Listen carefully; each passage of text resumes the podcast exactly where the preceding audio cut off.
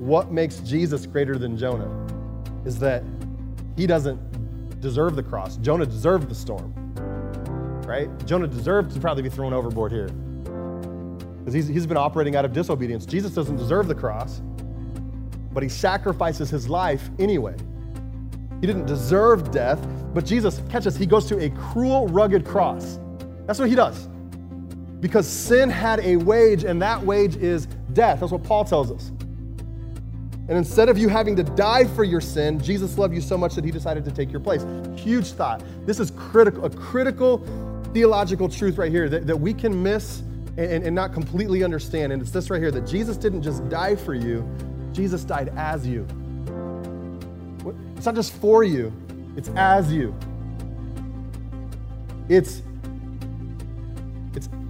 He's taking on your sin and my sin. He's taking on your punishment and my punishment.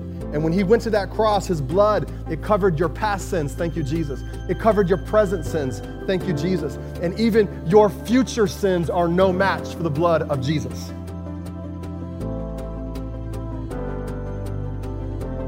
Jesus' sacrifice leads to salvation, very similar to Jonah, but the difference is that it's not just salvation from death, it's salvation from hell and the grave.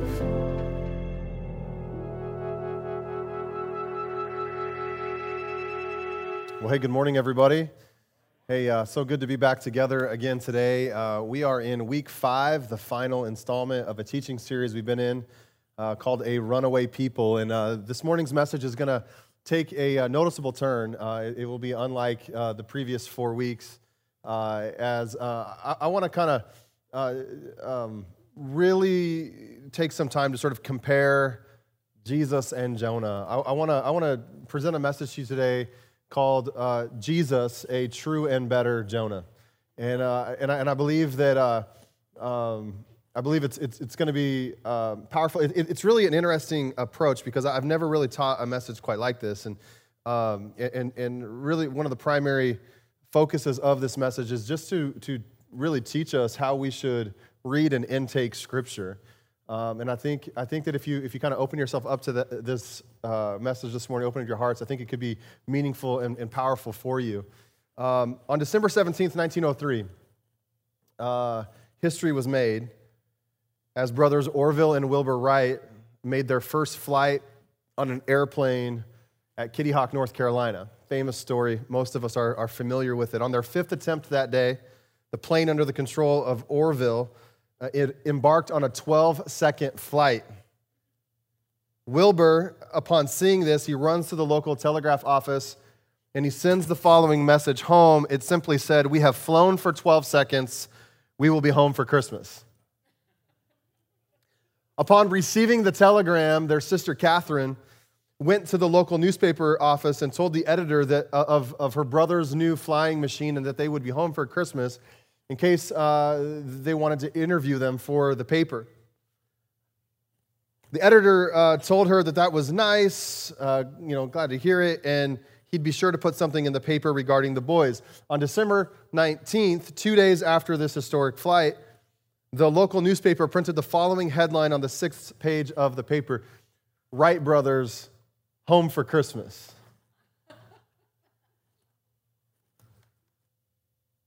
It's an interesting story. Like, I think about this editor and whose job is to print like newsworthy headlines, right?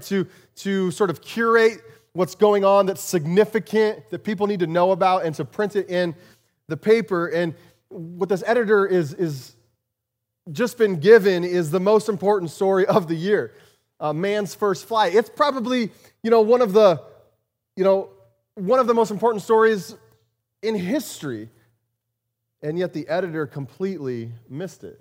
Is that interesting?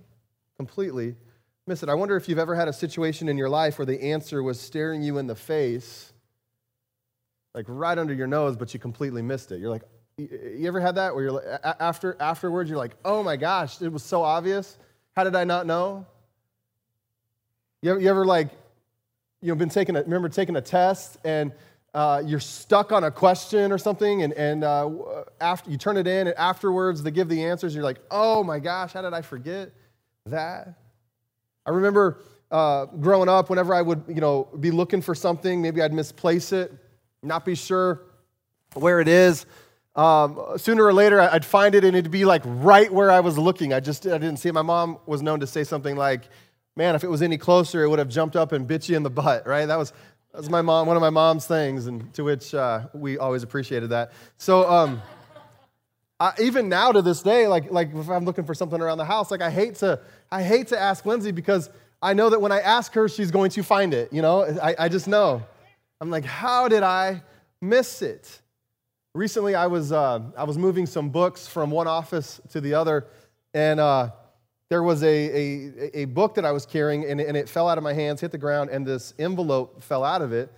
And I'd never seen it before. I had my name on it, though. I said, Pastor Jordan, in handwriting. And I opened it up, and it was a handwritten letter from a woman who used to, or who attended a church that we previously were a part of.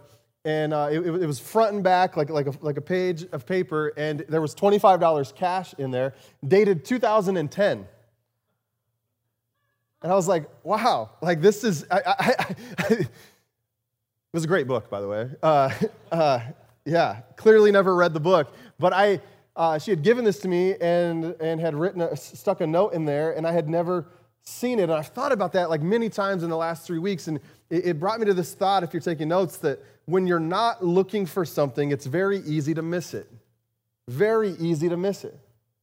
When you're not searching for it. I didn't know it was there, and so if I had known that she had stuck money in there and a note, I would have gone searching for it. I would have gone looking for it. But when you don't know what you're looking for, you're not looking for it, it's very easy to miss it. And I think that many times in life, the answer, the thing that we're looking for is actually staring us right in the face. But if we're not intentional about what it is we're searching for, we just might miss it. And I think that this is exactly how the Bible works, okay?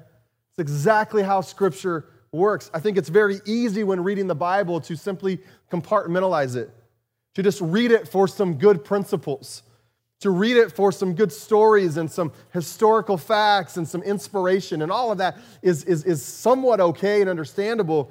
But listen to me this morning, if you aren't reading the Bible through the lens of Jesus, you are missing all of its power. All of it.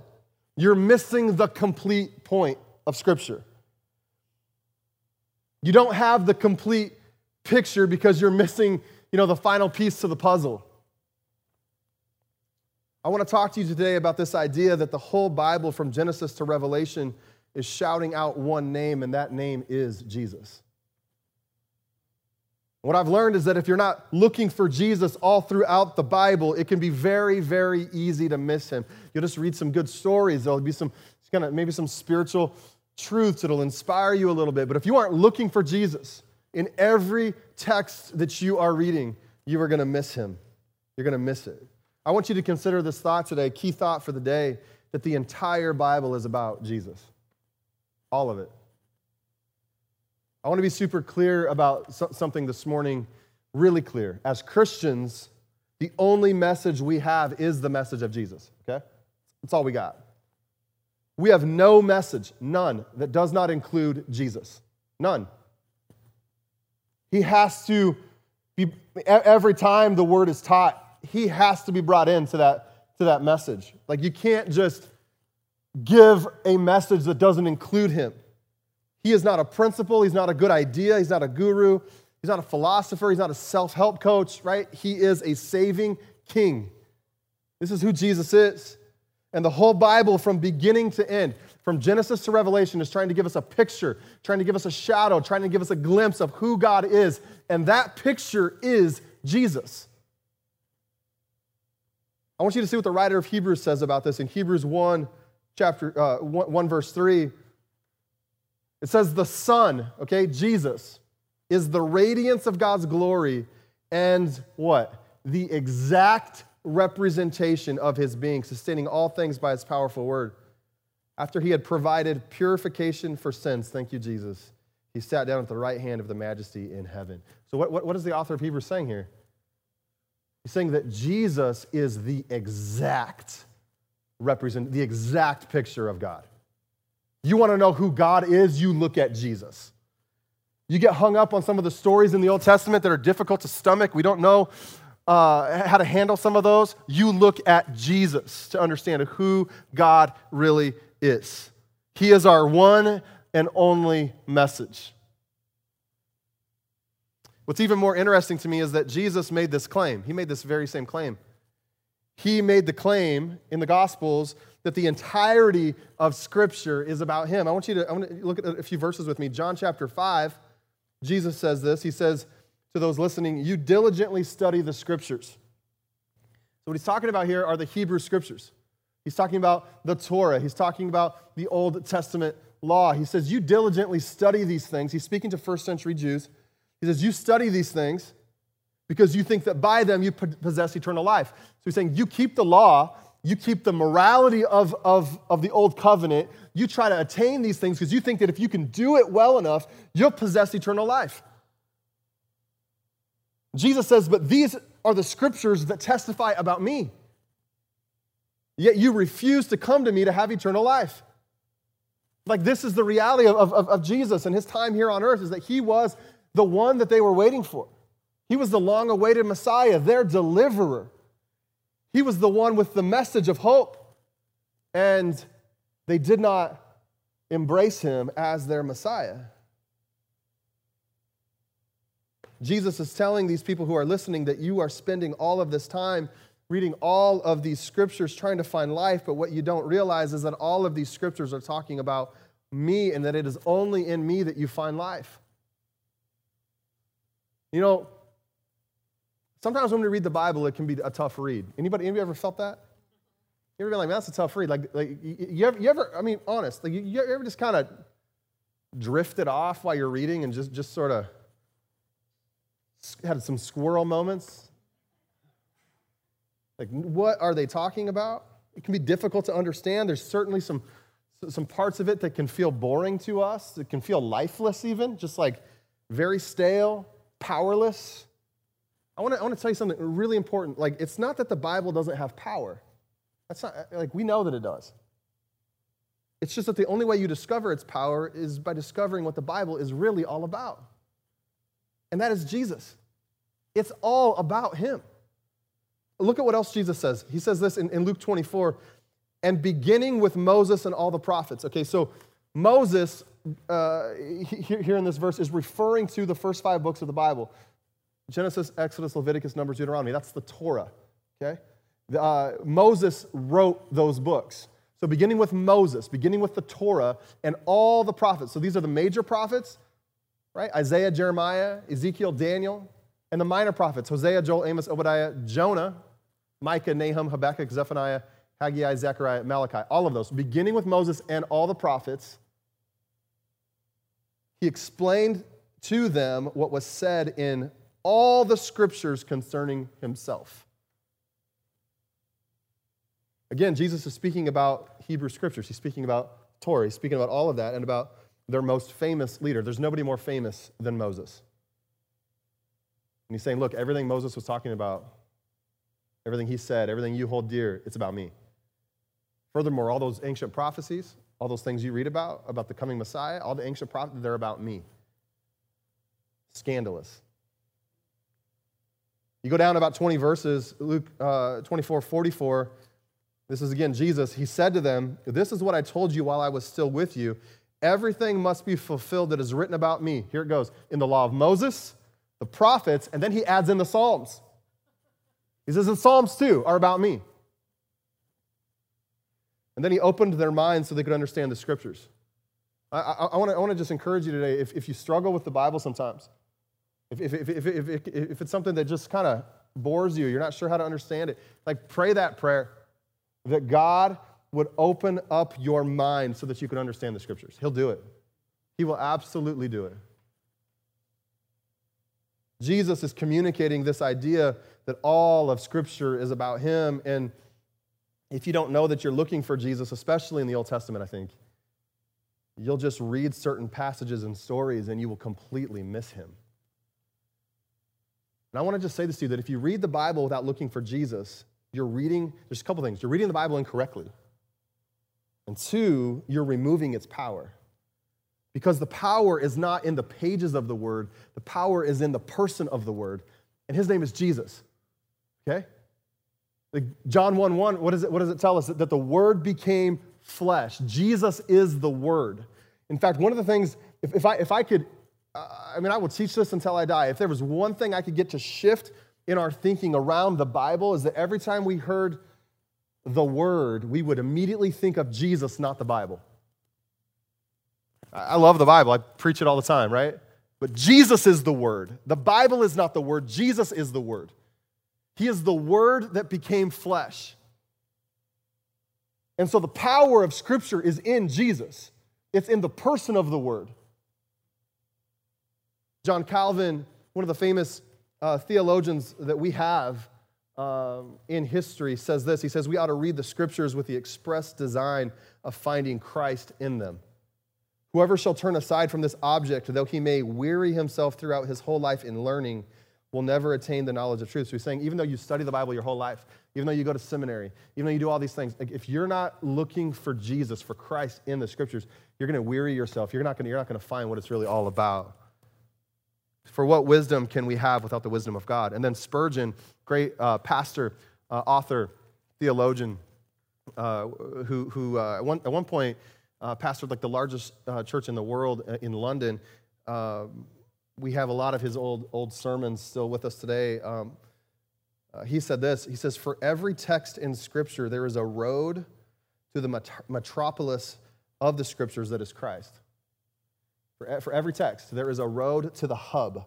There is a road to the epicenter of Scripture, and that is Jesus. It's Christ. He says, and my dear brother, your business is when you get to a text to say, now what is the road to Christ? And he goes on and he says, I've never found a text that had not got a road to Christ in it. So if you're taking notes this morning, I want you to catch this. The whole Bible is shouting one name, and it's Jesus Christ. The whole Bible is shouting his name. And the reason why this matters is because Jesus is alive. We firmly believe that. And the Bible comes alive to us the moment we make the connection that Jesus is the point of Scripture. Like, I want you to catch this thought. When all of the Old Testament, when you read it, is pointing to the cross. It's pointing to Jesus. All of it.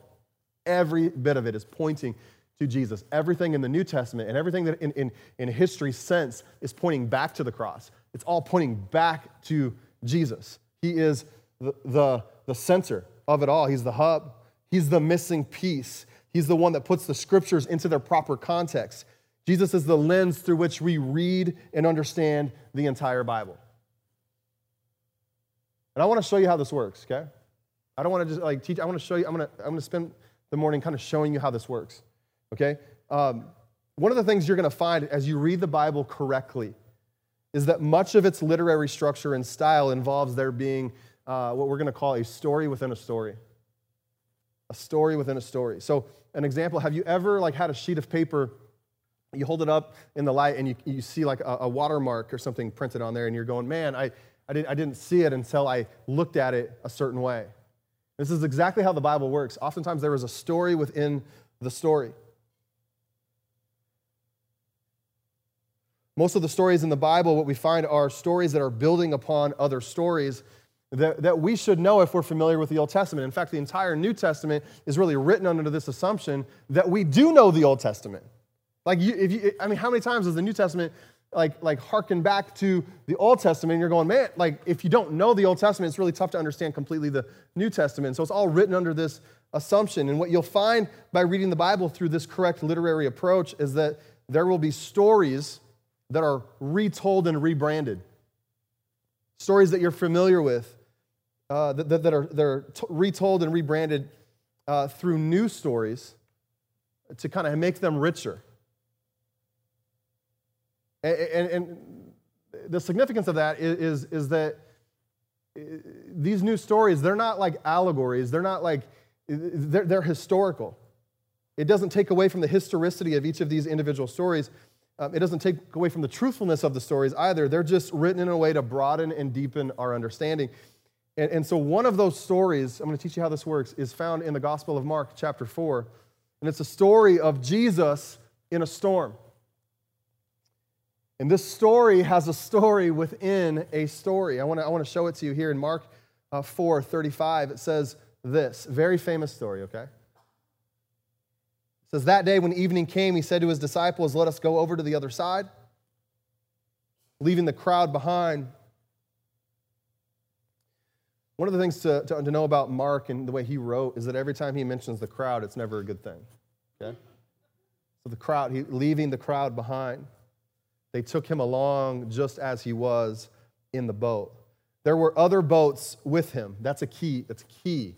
This is Mark making us understand that this is historical. This isn't an allegory. This really happened. There's other witnesses. There's other boats in the water. It says in verse 37 that a furious squall came up, okay, a furious storm, and the waves broke over the boat so that it was nearly swamped. Jesus, in verse 38, was in the stern, sleeping on a cushion. Apparently it was really comfortable because there's a big storm going on outside, and he's fast asleep. It says the disciples woke him and said to him, teacher, don't you care if we drown?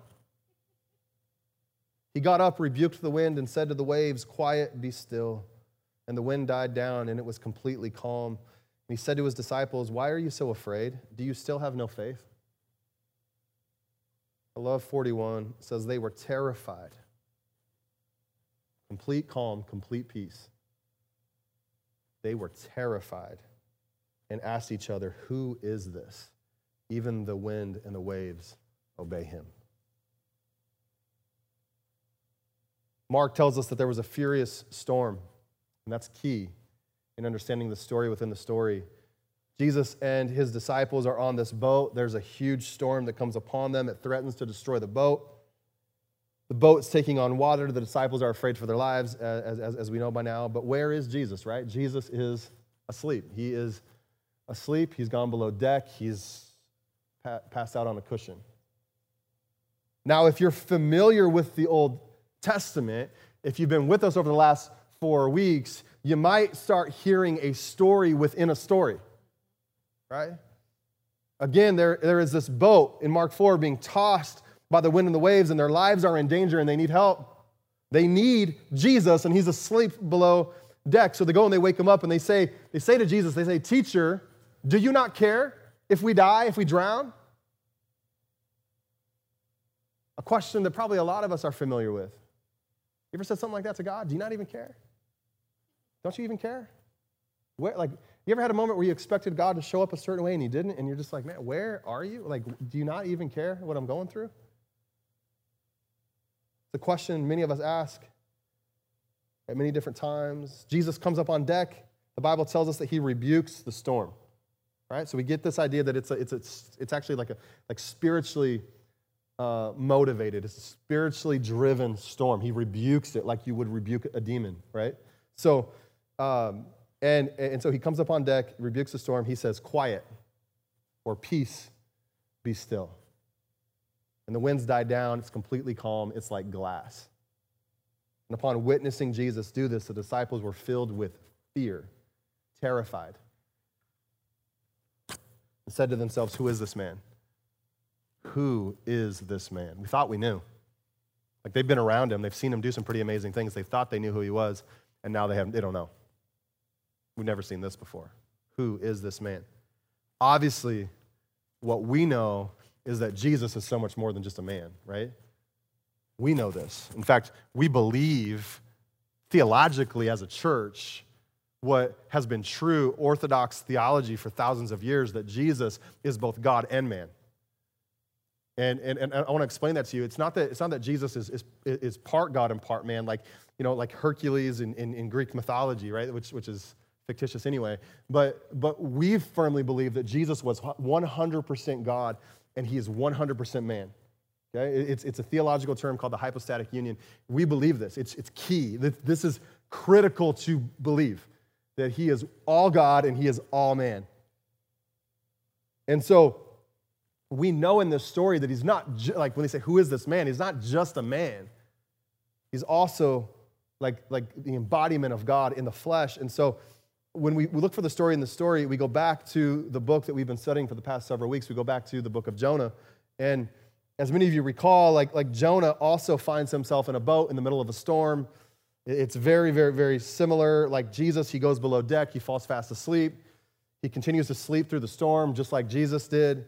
And the sailors, who very similar to the disciples in Mark 4, the sailors are afraid for their lives, thinking this boat's going to break apart. So they go down and they wake up Jonah. Jonah tells them that the only way that this storm is going to stop is if you throw me overboard into the sea.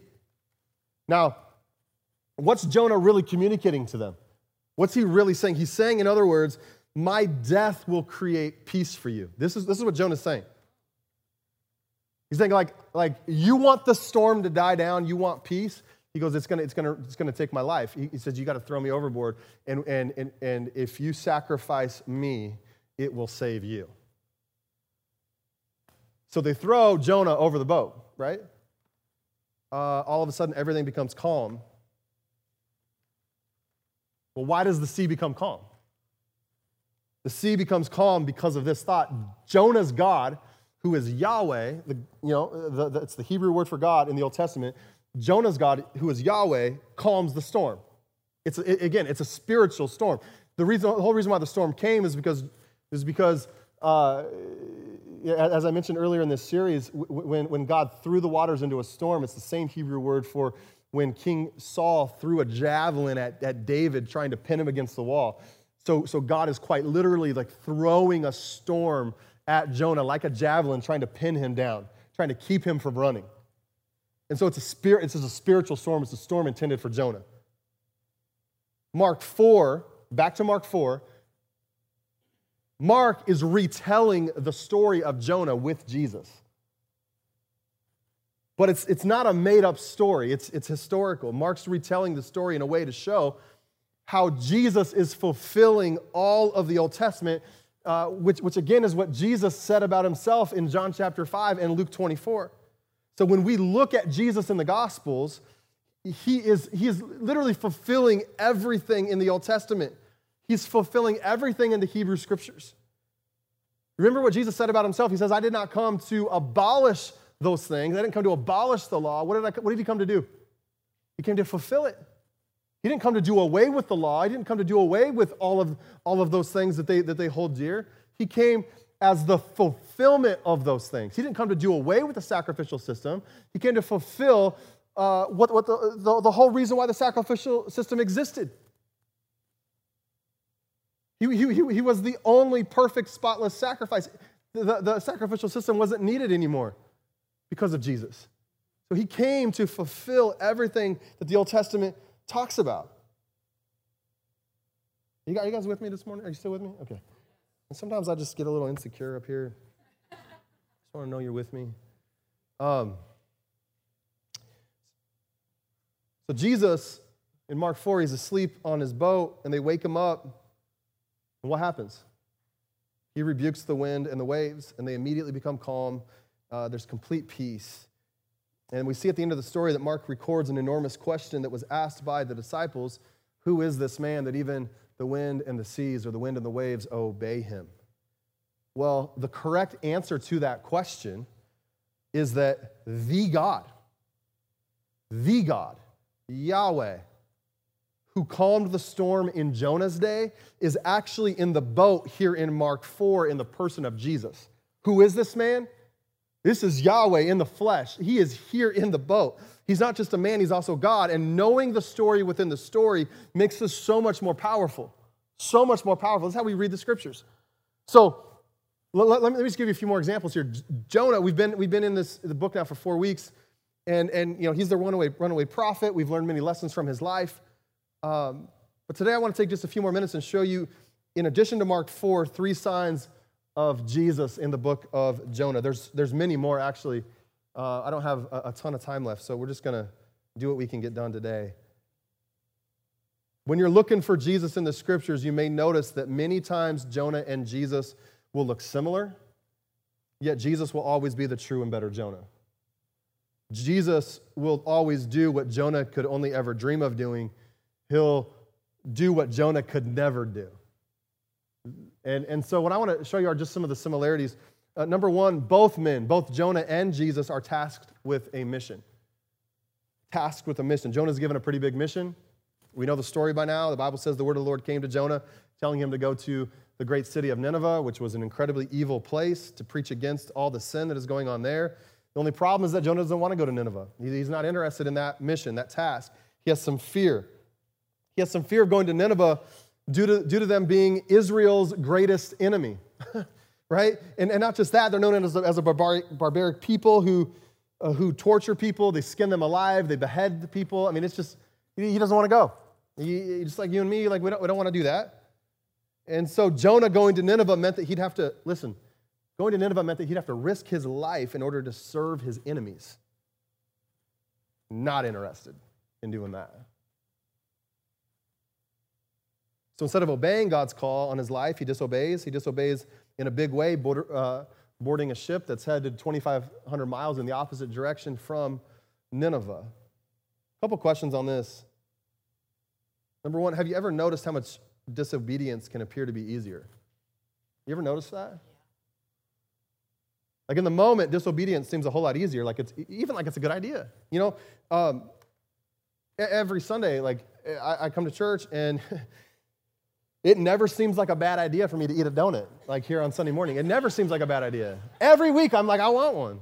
And every time I give in, I regret it. Like, I'm like, oh, I feel gross. Why did I eat that? I always regret it. How many of y'all know that it never feels bad to hit the snooze on your alarm? Never feels bad. Always feels good. At the same time, it's never good to show up late to work over and over and over again. It's never good to get your kids to school late over and over and over. That's not a good look. Disobedience always feels good in the moment, but just about always seems to take us to a place that we never intended to go. Am I right? Conversely, look at this thought. Obedience almost never feels good in the moment. Almost never feels good. Isn't that interesting? It usually hurts. It's typically hard. I remember... even just this past year during 21 days of prayer and fasting, trying to fast and go the distance and just, it hurt. It's not fun. I'm trying to obey God. I believed he had called me to a certain type of fast, and I want to give in. I want to stop. I don't want to do this. I started to get pretty irritable, you know? Almost never feels good. Disobedience almost always feels good. At least for a while, it seems to us like it's going to solve our problems because sin is pleasurable for a season. Yet it will always take you, here's the thought, you've probably heard this before, it'll always take you further than you want to go, it'll keep you longer than you want to stay, and it will cost you more than you ever intended to pay. So Jonah thought that running from God would solve all of his problems, but all it really did was further complicate his problems. And what we see in Jonah in this story is a man who was given a mission, but he disobeys God. When you read the story of Jonah, there are parts of it that seem to be very similar to Jesus, like I said, but I want you to look at the difference with me. I want you to learn how Jesus is a true and better Jonah. Like Jonah, Jesus is also given a mission from God, is he not? And the mission isn't just to go to Nineveh with a salvation message. His mission is to go into all the world with a message of salvation. A little bit bigger mission. And like Jonah, Jesus came not just to serve those that he loves and those who love him. Jesus came to serve his enemies, very similar to Jonah.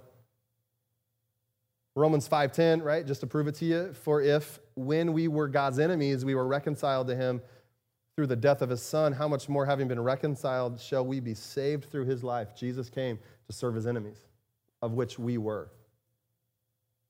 This is the power of Jesus. When God gave him a mission, he wasn't disobedient, he was obedient. And here's the difference between him and Jonah. Jesus doesn't just risk his life, right? He gives up his life. He lays it down. He comes to serve his enemies, and as they are crucifying him, instead of calling down curses on his enemies, he's praying for them. Father, forgive them. They don't know what they're doing. How many of y'all know that you wouldn't make a very good Jesus? Anybody? Man, I just be honest with you, like if you ever decide to put nails in my hands, I will not be praying for you, I'll be praying for me. You know what I mean? Like I'm not a very good Jesus. This is why Jesus is greater. This is why he's so much better than Jonah. Jonah's story is one of a reluctant prophet who disobeys God to the point Jesus obeys God, comes on a mission to serve his enemies to the point of death. So the story of Jonah, if you're taking notes, exists to show us that we serve a God who doesn't run from hard things. Doesn't run from hard things. Number two, both of these men, both Jesus and Jonah, make a sacrifice for salvation. The sailors asked Jonah what needs to happen in order for the storm to stop. Jonah tells them that if that's what they want, that they're going to have to throw him overboard. And that's obviously not what they want. They don't want to have blood on their hands, and so they try to think of any other way. They try to row harder to get back to shore. They try to lighten the load of the ship. None of it works. The storm only gets worse, so they relent, and they had to be thinking to themselves, is it going to be us or Jonah? Let's go with Jonah, right? And so they, as any of us probably, they throw him into the raging sea, and the waters become calm. And as we've mentioned already in this series, you know, the storm is the result of what Jonah did, and so Jonah deserves this storm, right? And even though he deserved the storm, him going overboard was sacrificial in the sense that he was willing to give his life so that the sailors could live. Jonah's sacrifice is what led to their saving. It's what led to their salvation. Are you catching the story within the story? What makes Jesus greater than Jonah is that he doesn't deserve the cross. Jonah deserved the storm, right? Jonah deserved to probably be thrown overboard here, because he's been operating out of disobedience. Jesus doesn't deserve the cross, but he sacrifices his life anyway. He didn't deserve death, but Jesus, catch us, he goes to a cruel, rugged cross. That's what he does, because sin had a wage, and that wage is death. That's what Paul tells us. And instead of you having to die for your sin, Jesus loved you so much that he decided to take your place. Huge thought. This is a critical theological truth right here that we can miss and not completely understand. And it's this right here, that Jesus didn't just die for you, Jesus died as you. It's not just for you, it's as you. It's he's taking on your sin and my sin. He's taking on your punishment and my punishment. And when he went to that cross, his blood, it covered your past sins, thank you, Jesus. It covered your present sins, thank you, Jesus. And even your future sins are no match for the blood of Jesus.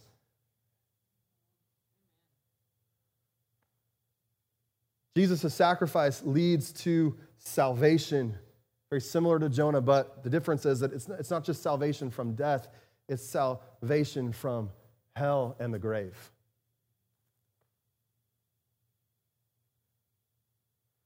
You see, Jonah, when we read his story, he was really a glimpse of what was to come.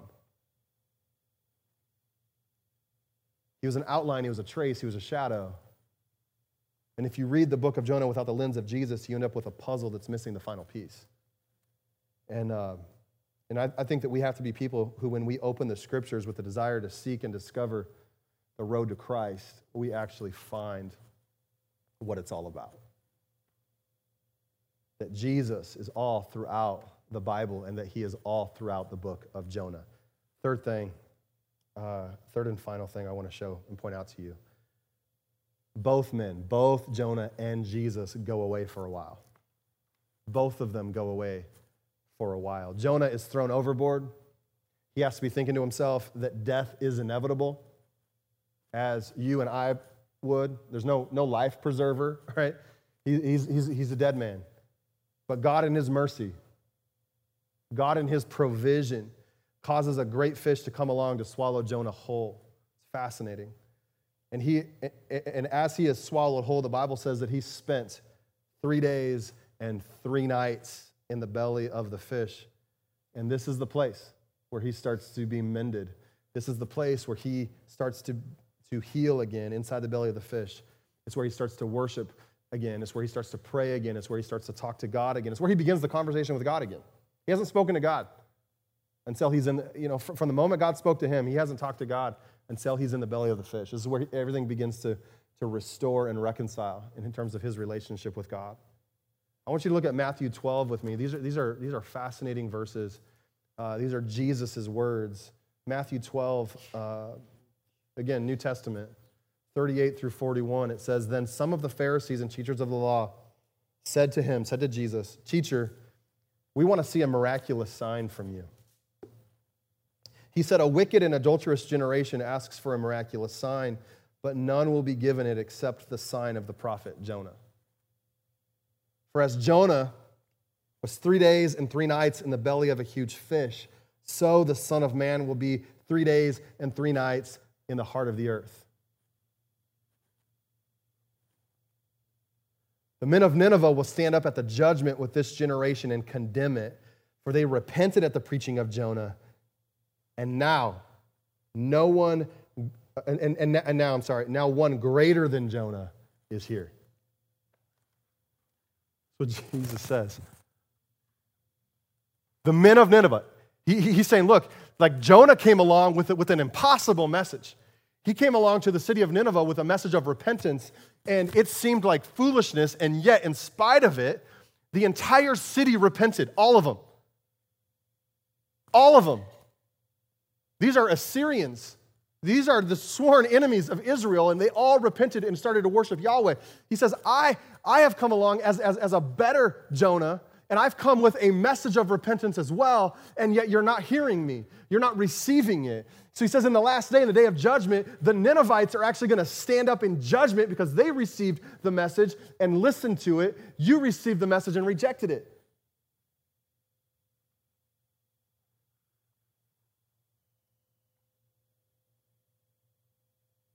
Man, this is so good.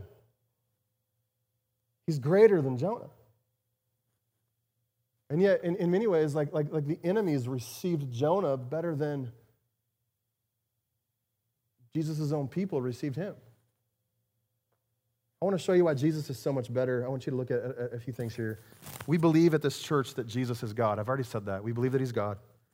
We believe that he came in the form of a baby, born in a manger, miraculous virgin birth. He lived perfectly for 33 years on the earth, give or take a year or two. He lived a sinless and righteous life. We believe this. That's orthodoxy. We believe at this church that it wasn't only the ancient Jews and Roman soldiers who put Jesus on the cross. We believe this. That it was also us and our sin that put nails in his hands and through his feet. Us. And that while we were doing that, Jesus was praying, "Father, forgive them, for they know not what they do." The Bible tells us, right, that Jesus died on that Friday, that he was placed inside a tomb, and that he was buried for 3 days, that he went away for a while. But like Jonah, he couldn't stay buried. He had to conquer death, hell, and the grave. And on the third day, Scripture tells us that death essentially vomited Jesus back onto dry ground. Couldn't hold him down. Couldn't keep him. Jesus resurrected. He conquered death. Amen? I want you to catch this thought with me here. It's really good. Jonah was away for a while in the belly of a fish, but then he was spit up onto dry ground, and then he goes on to lead the greatest revival the world has ever seen. Really, truly. I think it was like 120,000 people. The city of Nineveh was the largest city in the world at the time. I mean, you got to understand, you know, population was much smaller back then. That's a humongous city. 120,000 people. It took 3 days to get through it. The entire city repents. It's the greatest revival in the history of the world. Jesus went away for a while into a tomb. But then he was spit up out of the grave, comes back to life, and 2,023 years later, he offers us the greatest revival when we put our faith and trust in him. He's a true and greater Jonah. Romans 8:11, one of my favorite verses, and I'm about to close. You can go ahead and come on up. Just says this, "And if the spirit of him who raised Jesus from the dead is living in you," if the spirit of God who raised Jesus from the dead is living in you, inside of you, He who raised Christ from the dead will, that spirit will also give life to your mortal bodies through his spirit who lives in you. This scripture is what we believe. This is what we teach. This is what, and this is what we live into every single day. I want to help you with this because I just think that if you're not careful, you can read the Bible, and especially the Old Testament, and you can think, you know, like, I want to be like those men and those women, because there's so many that we respect, and we're just like, man, that'd be awesome. Before you know it, we start to turn these men and women into something that they aren't, which, you know, has been an issue in the church, to kind of elevate men and women, historical figures as saints and things, to a level that is just unattainable. But I think it starts from a good place. It's like, I want to have a faith like Abraham. I want obedience like Noah. I want to have strength like Gideon. And you start to go down the list. I want to be like these people. And I do understand what people mean when they're saying that, but it's not the point of the Bible. That's not what the Bible is about. The point of the Bible is that these were all men and women, and they were hooked up to the grace of God,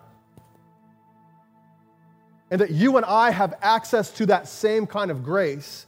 And what they did, you and I can do even more. That's the point of the Bible. It's Jesus, him conquering death, and him empowering you and I to live in a way the majority of history never could. And I think that just if at any point in this series, you know, you've walked out of here thinking, especially after the revival in Nineveh, you walked out of here thinking, man, I want to be like Jonah. Hopefully it wasn't like the earlier parts or the last chapter. You're like, man, I'd like to be like Jonah and run from God. No, but if you're like, man, I'd like to turn my life around. I'd like to do some pretty amazing things. And you're like, I'd like to be like Jonah. Look at how Nineveh repented at his preaching. You've missed the point, because Jonah was just a glimpse of what was to come. He was just a glimpse of the gospel. He was just a glimpse of grace. And this is the point of the Bible, that every person in the Bible that you respect is a glimpse. It's a foreshadow of Jesus. Tim Keller talks about this. He, famous pastor, theologian, author, and passed away earlier this year, actually. But he wrote something that I think is just so powerful, and it kind of ties this all together. And I want you to follow it with me. He says, Jesus is the true and better Adam, who passed the test in the garden and whose obedience is imputed to us. All right, the Garden of Gethsemane. Jesus passed the test in the garden, and his obedience is imputed to us. It's taken from his account, and it's put into our account. We are credited with his righteousness. That's 1 Corinthians 15. Jesus is the true and better Abel, who, though innocently slain, has blood that cries out for our acquittal, not our condemnation. Jesus is the true and better Abraham, who answered the call of God to leave the comfortable and familiar and go out into the void, not knowing whither he went, to create a new people of God. Jesus is the true and better Isaac, who was not just offered up by his father on the mount, but was truly sacrificed for us all. God said to Abraham, now I know you love me because you did not withhold your son, your only son whom you love, from me. Now we can say to God, now we know that you love us because you did not withhold your son, your only son whom you love, from us. Jesus is the true and better Jacob, who wrestled with God and took the blow of justice we deserve, so that we, like Jacob, receive only the wounds of grace to wake us up and discipline us. Jesus is the true and better Joseph, who at the right hand of the king forgives those who betrayed and sold him, and uses his new power to save them. Jesus is the true and better Moses, who stands in the gap between the people and the Lord, and who mediates a new covenant. Jesus is the true and better rock of Moses, who, struck with the rod of God's justice, now gives us water in the desert. Jesus is the true and better Job. I love this. The truly innocent sufferer, who then intercedes for and saves his stupid friends. Jesus is the true and better David, whose victory becomes his people's victory, and they never lifted a stone to accomplish it themselves. They didn't do anything, and yet they still had victory. Look, I'm about to finish here, but look, when you read the stories of the Old Testament and you start to kind of read yourself in, be careful when you do that. Be careful which part you play. When you read the story of David and Goliath, I want you to know you're not David. You're not David. Jesus is David, okay? When you read the scriptures, you gotta be very, very careful. You gotta look for Jesus. You gotta travel the road that leads to Christ. Jesus is the true and better Esther, who didn't just risk losing an earthly palace, but lost the ultimate heavenly one, who didn't just risk his life, but gave his life to save his people. And then finally, Jesus is the true and better Jonah. Come on. He's the true and better Jonah who was cast out into the storm so we could be brought in. I came here this morning to tell somebody that Jesus is the true and better Jonah. He's the true and better Jonah, that he went into the belly of the earth for 3 days and 3 nights just to save his people. And that same power that conquered death, hell, and the grave, it now lives in you. It now lives in me. This is the beauty of what we believe. This is the power of what we believe. It's not powerless and stale, a book that's 2,000 years old and all of this stuff, and in many cases, even older than that. It is living and active. Hebrews 4, for the word of God is living and active, sharper than any double-edged sword. It penetrates even to dividing joints and marrow. It judges the thoughts and the attitudes of the heart. It's live, it's living. Because it's not about the pages of the word, it's about the person of the word. The person of the word is what gives it power. And so may we just be people who hunger for the living word of God.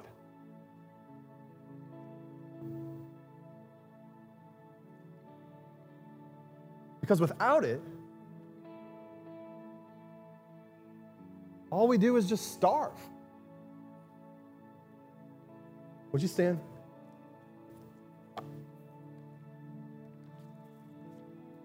Bow your heads for a moment here.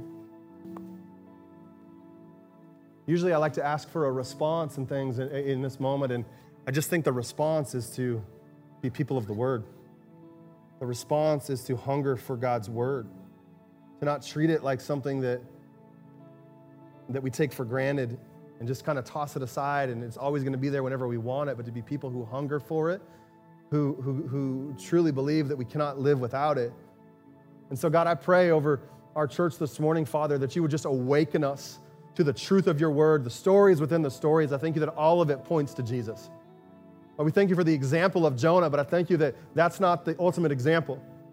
I thank you for the stories we can learn from him and all the things he did and didn't do. But I thank you, God, that along came someone who was far better, far greater, who wasn't disobedient to the mission, but was obedient, who laid his life down as the ultimate sacrifice, who went into the earth for 3 days and 3 nights and was spit out of the grave to conquer death, to conquer hell, to give us life in a way that no one had ever known prior to that.